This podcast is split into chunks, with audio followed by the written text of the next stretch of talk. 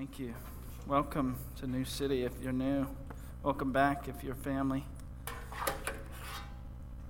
And it's not really a place or a church. We're just a gathering. We're gathering as family today to celebrate Jesus.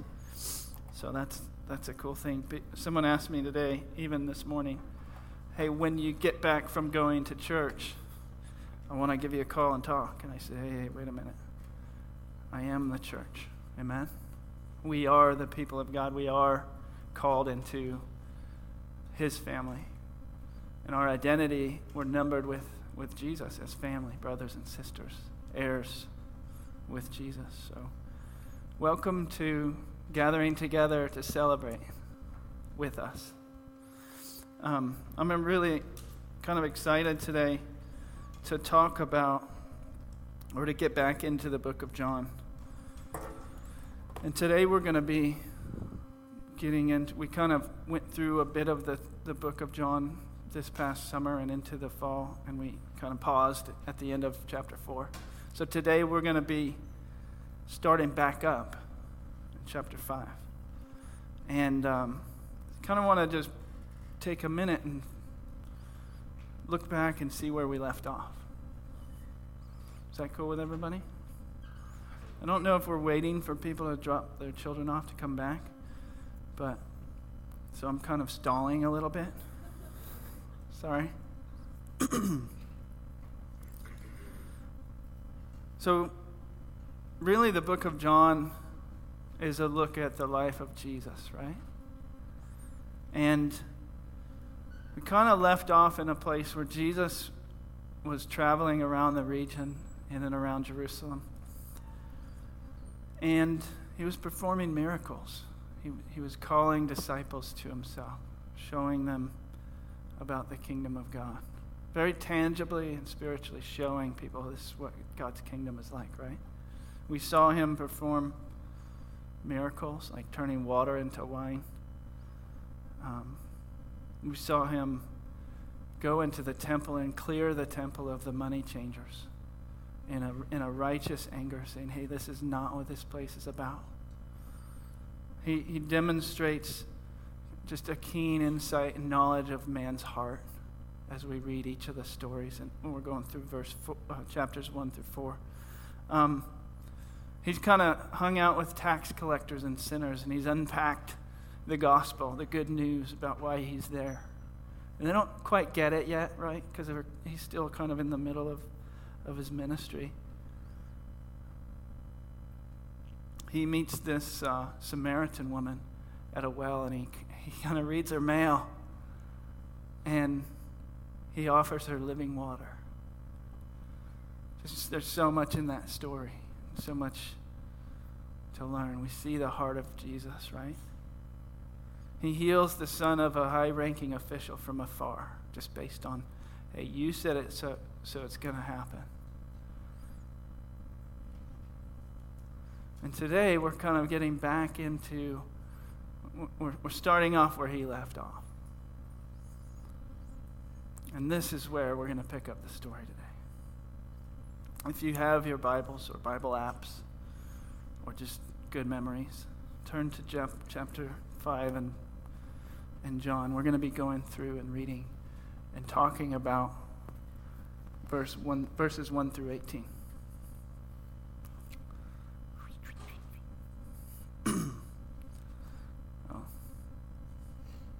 So, John chapter 5, starting in verse 1. After this, there was a feast of the Jews, and Jesus went up to Jerusalem. Now, there is in Jerusalem by the sheep gate a pool, in Aramaic called Bethesda, which has five roofed colonnades. In these lay a multitude of invalids, blind, lame, and paralyzed. One man was there who had been an invalid for 38 years. When Jesus saw him lying there and knew that he had already been there a long time, he said to him, Do you want to be healed? The sick man answered him, Sir, I have no one to put me in the pool when the water is stirred up, and while I am going, another steps down before me. Jesus said to him, Get up and take your bed and walk. And at once the man was healed. And he took up his bed and walked. Now that day was the Sabbath. So the Jews said to the man who had been healed, It is the Sabbath, and it is not lawful for you to take up your bed. But he answered them, The man who healed me, that man said to me, Take up your bed and walk. And they asked him, Who is this man who said to you, Take up your bed and walk? Now the man who had been healed did not know who it was, for Jesus had withdrawn as there was a crowd in the place. And afterward, Jesus found him in the temple and said to him, See, you are well. Sin no more, that nothing worse may happen to you. The man went away and told the Jews that it was Jesus who had healed him. And this is why the Jews were persecuting Jesus, because he was doing these things on the Sabbath. But Jesus answered them.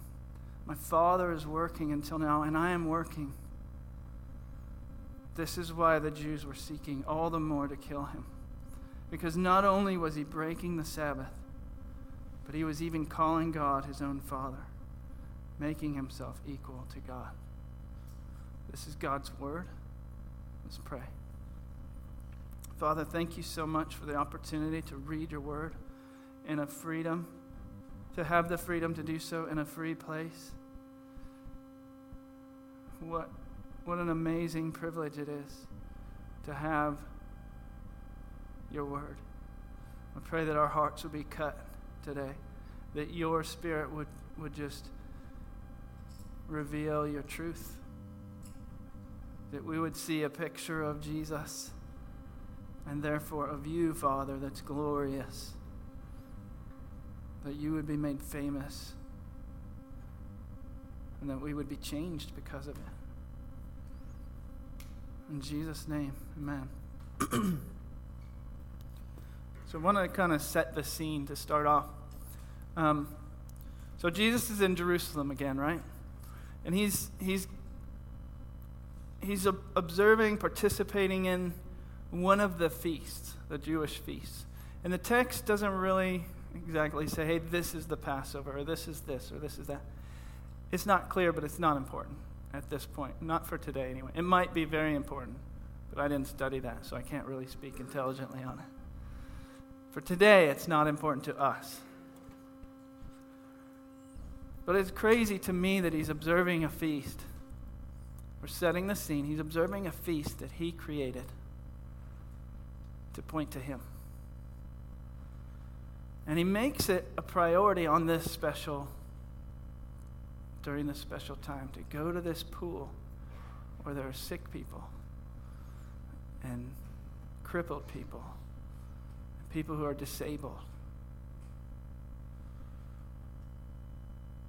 And it's this pool, right? There's five colonnades. It's by sh- this gate called the Sheep Gate.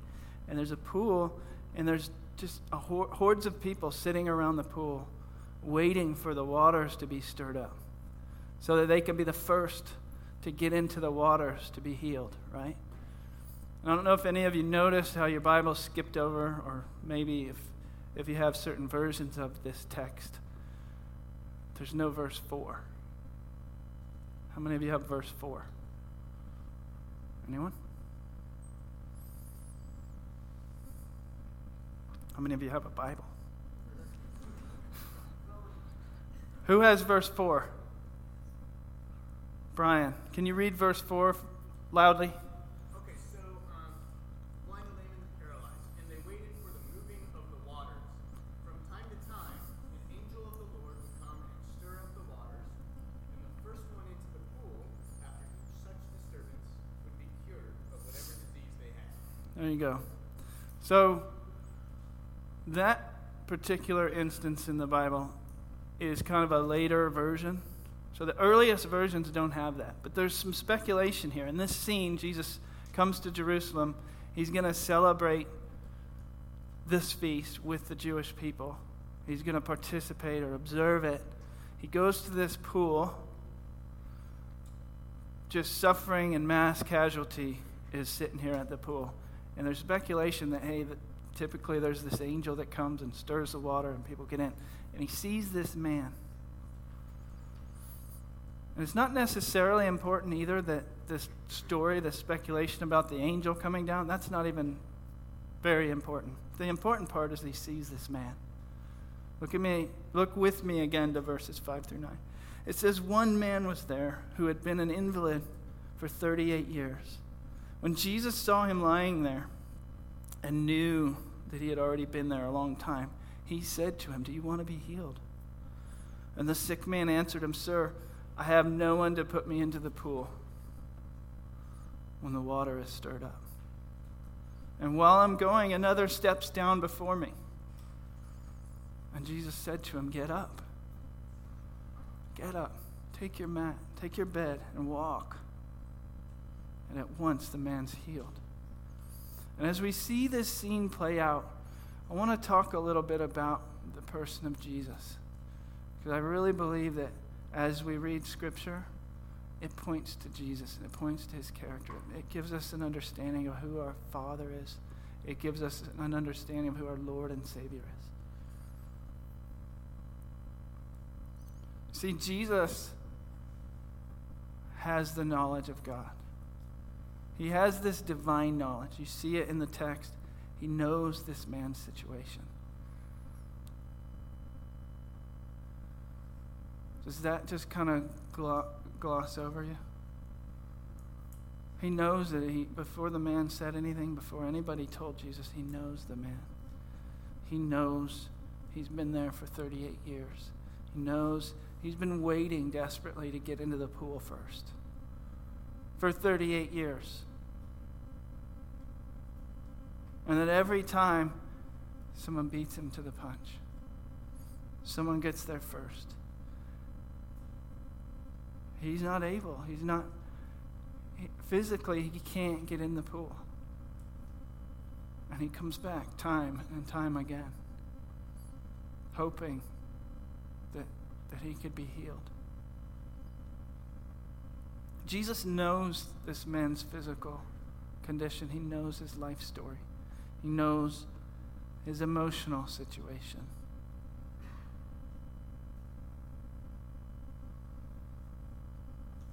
He knows his spiritual situation, doesn't he? Think about that for a second.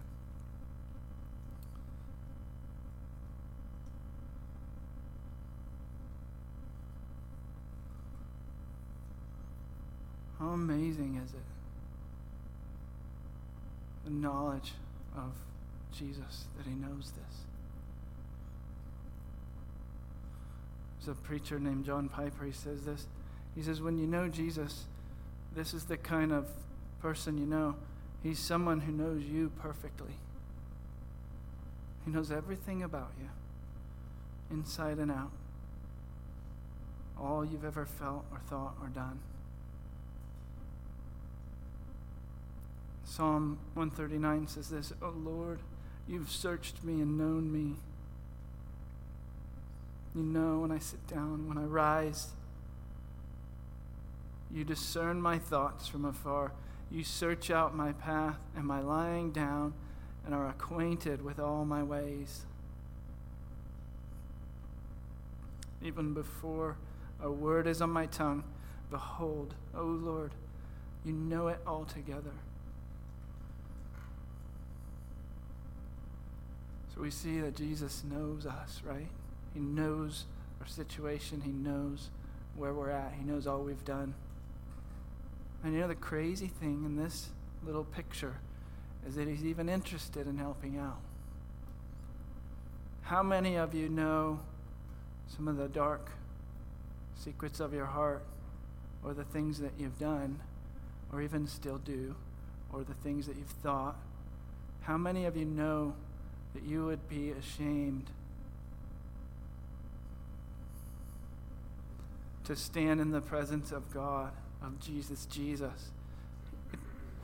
If he knew, well, he knows. And it's amazing here because He knows everything, and yet he pursues this man.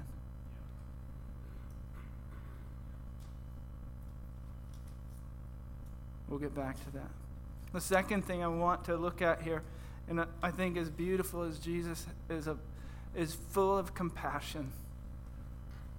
You know, it's funny, in light of his knowing us, yet having a heart full of compassion is, is mind blowing. You see, Jesus chose to go to this place. He didn't say, Yo, Peter and Paul and John and Luke and Mark, let's hang out in Jerusalem, celebrate the feast. And they went down to the Gaslamp Quarter and had a few beers. And oh, we ended up in the ghetto. I'm being careful. Ends up in the ghetto where there's suffering and sickness and disease and cripple people and disabled people and brokenness. He didn't do that. He went to this place. He chose to come here. This is where he wanted to be. He didn't go to the synagogues or to the houses of the you know Rancho Santa Fe people to hang out with those well-known, well-behaved, well-liked, proper people. He went to this place where there's brokenness and sin. It wasn't an accident. He wanted to go and fix broken hearts and heal sickness. It's wild because he asked this guy, he says, Do you want to be healed? What does the man say? Please heal me. Yes, I want to be healed. No, he doesn't say that. He says, I've been trying to heal myself. Can't. Does he say, Oh, I love God. I have faith to be healed? No. It's the opposite. He's, he's put every effort into it. It's a crazy picture of, of me. I try to do what's right and stop sinning. He, he, he makes up a story. He says, Hey, I'm, I'm trying everything I can to get healed. And it's Jesus' heart of compassion that heals this man. Sorry, this thing is all over the place.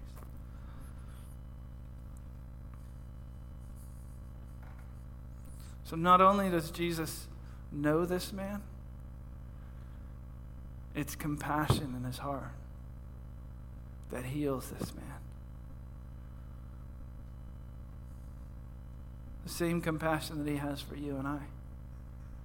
Despite all our deep, dark secrets or the sin that we've committed that he knows about, his heart is broken for you and I. He wants to heal us, He wants to save us. And He knows that we've tried, right? So He knows everything. He's got an amazing heart of compassion.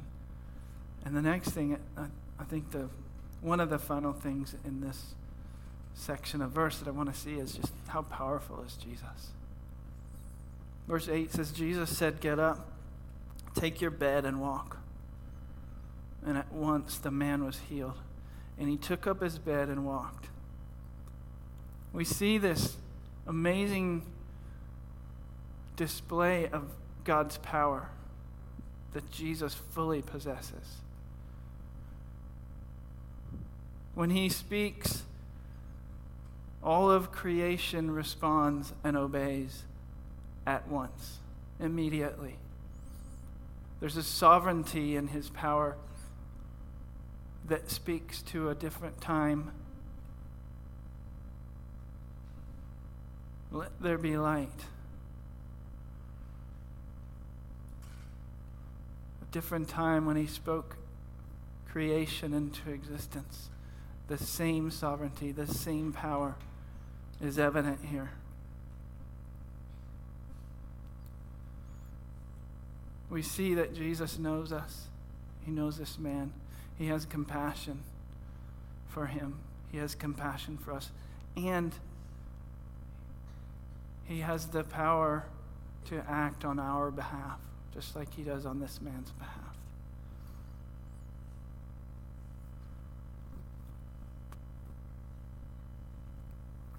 It's crazy because if the story ends right there, we could call the band back up and we could just worship Jesus for that, right?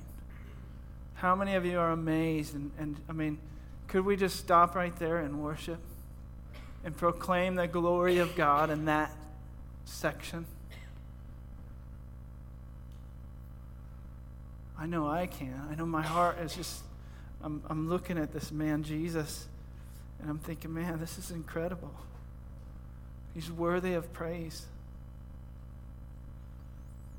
But the story, it doesn't end there.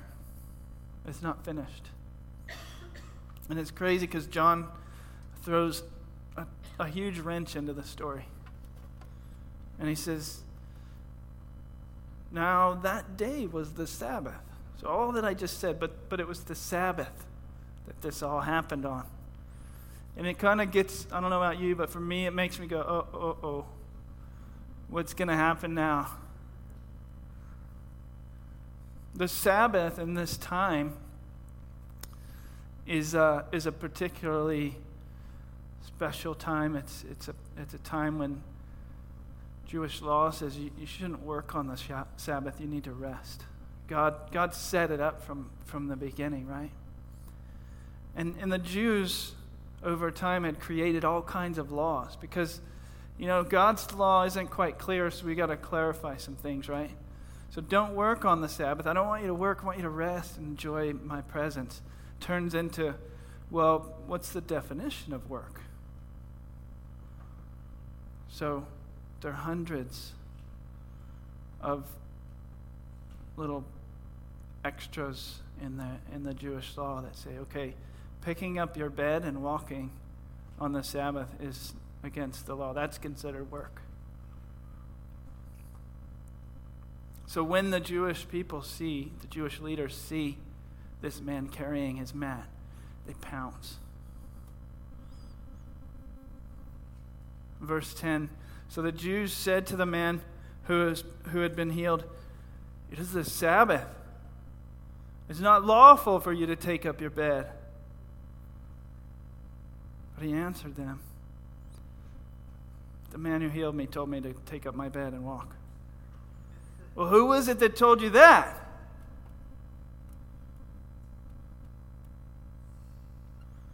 He didn't know, did he?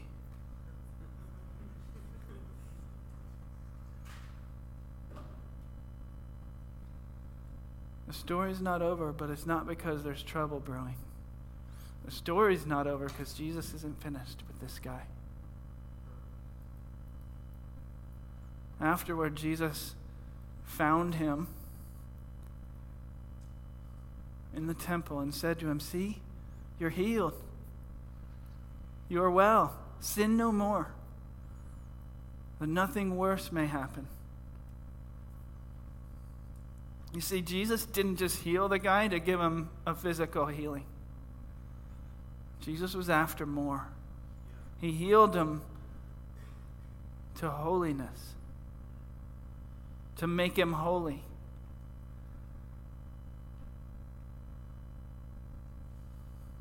The miracle isn't about the healing in that day and time, it was pointing to something more about Jesus and the kingdom of God. It was like Jesus saying, I want to conquer sickness and sin. I'm sorry, I want to conquer sickness to show you that I can conquer sin. He was after his soul, he was after his heart. He healed him to make him holy.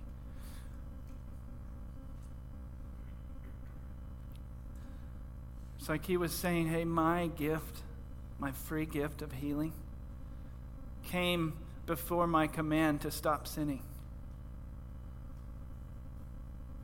He's saying, don't turn from a life of sin. Don't turn from me to a life of sin and judgment. And that's how it is with us. He raises us from the dead spiritually so that we might be free to live in obedience to Him.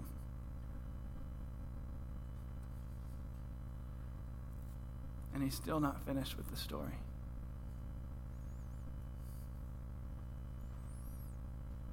In verse 15, the man went away and told the Jewish people that it was Jesus who had healed him. And this is why they were persecuting him. They were angry because he was doing these things on the Sabbath. You're not supposed to work on the Sabbath, and darn it, you're screwing up our laws. Right?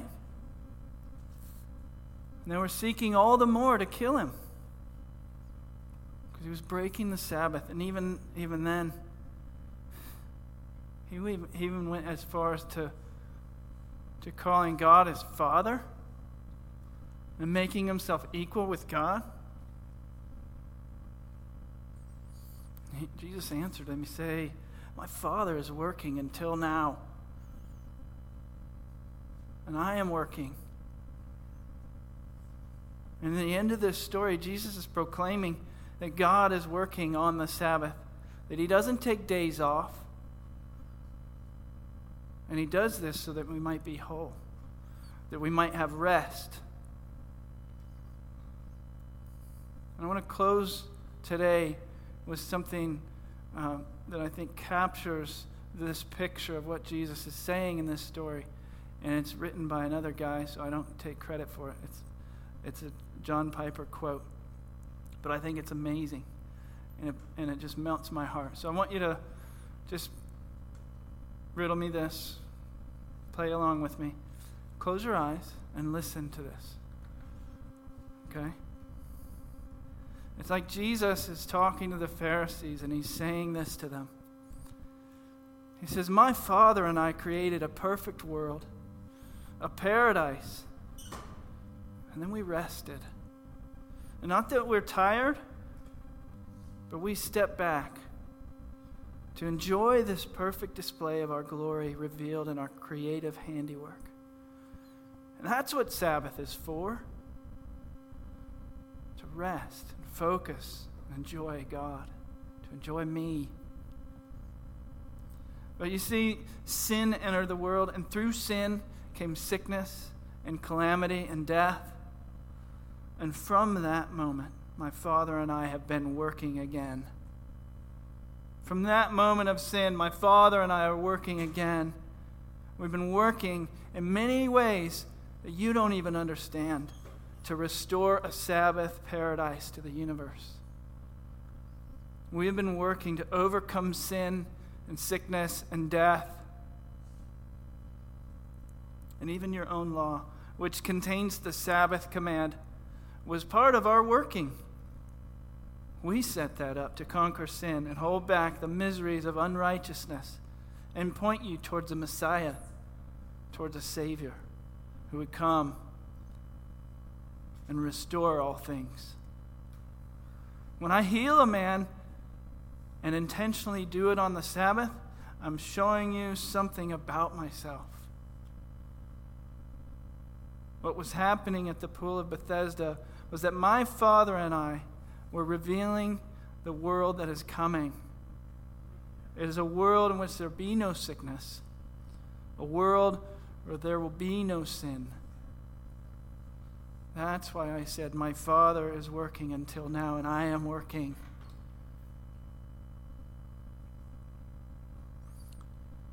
You see, what Jesus says will certainly seal his death. In their eyes, he's committing blasphemy.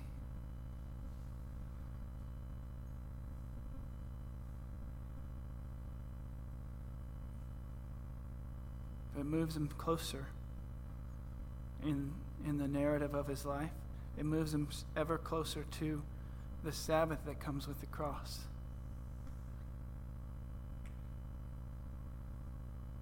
He does it on the Sabbath, not to clear up what you can and can't do on the Sabbath, but to show them that He is the creator and ruler of the universe. And it was never meant to be the way that sin had made it. So it's, it's a beautiful story of the just the sovereign knowledge and the compassion and the power of Jesus. But it gets more beautiful because it's a beautiful picture of how Jesus is restoring true Sabbath.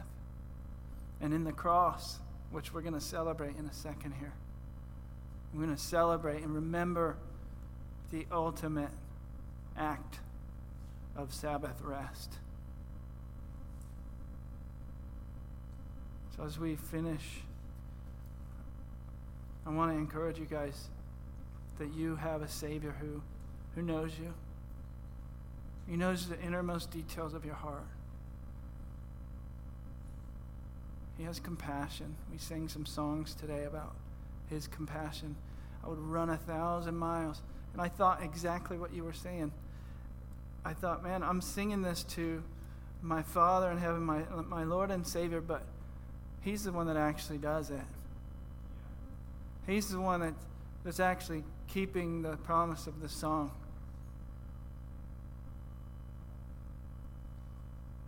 He's compassionate and He's powerful. And He does act on your behalf. So much so that He went to the cross on our behalf. Let's pray. Father, thank you so much for blessing us with this scripture, with a, just another glimpse of our beautiful Savior who loves us, who has compassion on us. Thank you that you are restoring all things and that by Jesus' death on a cross, you've paid for sin's penalty once and for all. And that Jesus' life and death have pointed to a day and a time when there will be no more sickness, there will be no more suffering or death, and there will be Sabbath rest the way you intended it,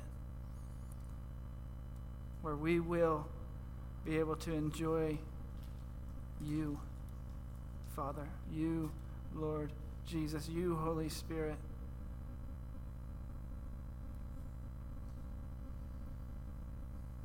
I pray as we go today that we would celebrate life in light of what you've done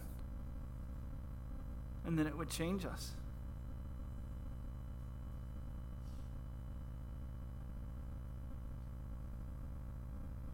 In Jesus' name we pray. Amen. I want to encourage you to come and take communion.